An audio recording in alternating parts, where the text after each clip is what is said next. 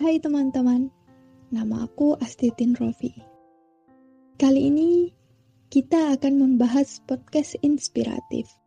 Di sini, aku akan memberi motivasi kepada kalian agar perempuan tidak pernah dianggap lemah. Menjadi perempuan itu harus kuat.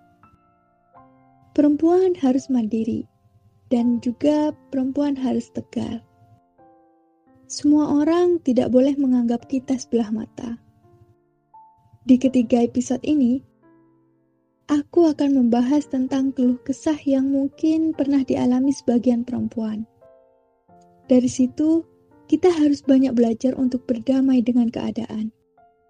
Kita harus belajar mencintai diri sendiri, karena sebenarnya insecure akan membuatmu menjadi perempuan lemah. Dari sini, kita sebagai perempuan harus bisa saling menjaga. Jangan pernah menjatuhkan satu sama lain, karena kita tidak pernah tahu apa usaha mereka yang telah ia lakukan hingga di titik sekarang. Nantikan terus di channel Tetes Seduh, karena di sini cerita tentang kita seorang perempuan bisa menjadi tegar.